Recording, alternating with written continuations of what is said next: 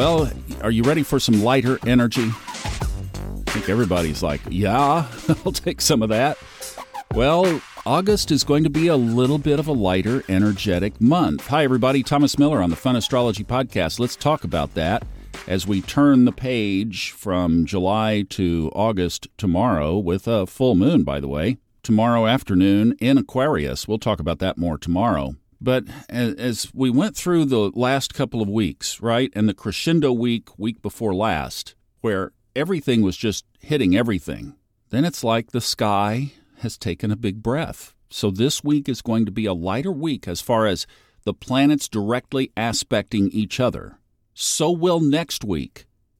And then around the 14th, the week of the 14th, two weeks from today, those direct aspects or the heightened energy starts to pick back up a little, but still this month is going to be fairly light energetically. Ray Merriman even mentioned that on Saturday.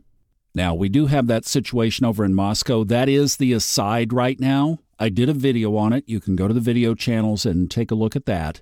But that is the one thing that we'll keep our eye on. And right now, we're just observing. But I did show Pluto and the North Node in both the Ukraine and the Russia charts. If you'd like to look at that, it's on the video channels. So, what else besides the full moon do we have aspecting directly this week? Couple of things tomorrow. We do have a couple of direct aspects tomorrow, and then we have the Sun squaring Jupiter on Sunday. Then it's just moon sign changes the rest of this week.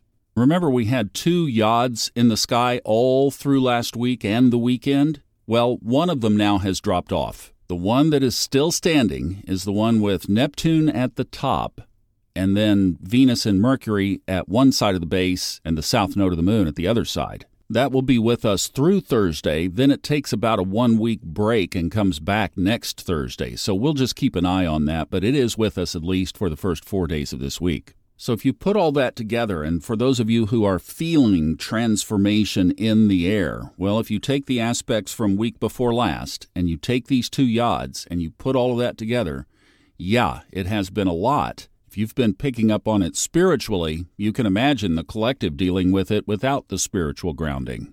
Now, there is a kind of cool aspect if you'd like to play with this. It's only passing and it will only be here this morning, early, early.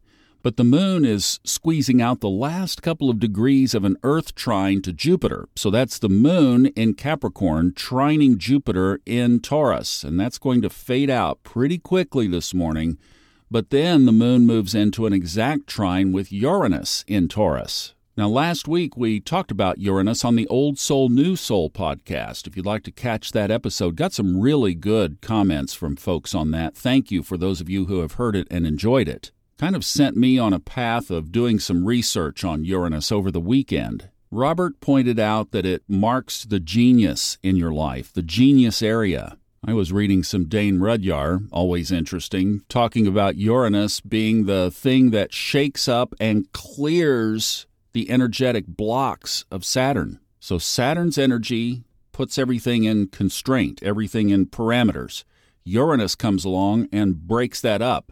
What happens when you get a hole in a dam? Or, if you corral that hole in the dam, you can make electricity with it, as he pointed out. Great analogy. Great analogy. So, Uranus can shake up some of those things in your life that are stuck. Well, here comes the moon in Capricorn, so there's that representative Saturn right there, right?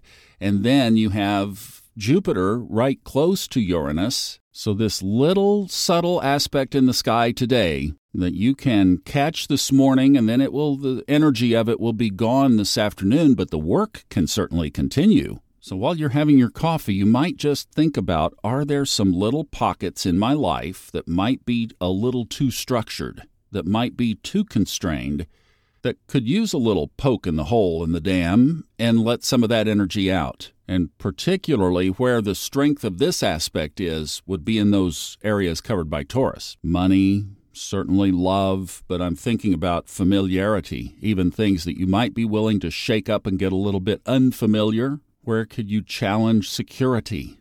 Maybe under this lighter sky, where could you take a risk and get away with it this time? Mars is also in a trine to the moon, so you've got some strength. And yes, that does connect them. That is a big grand trine in the sky. So Mars is the other character on this. So you can play with it. There's some strength there. There's kind of a cool little setup as we round the corner into tomorrow's full moon, which will do some howling and talking about Aquarian. Don't tell me what to do. For the next two weeks at least, right? Ah, love it. Love the break. I love the fresh air. We'll see you tomorrow. Oh, we'll get it warmed up here. Oh, oh, oh. Okay, back tomorrow. Bye.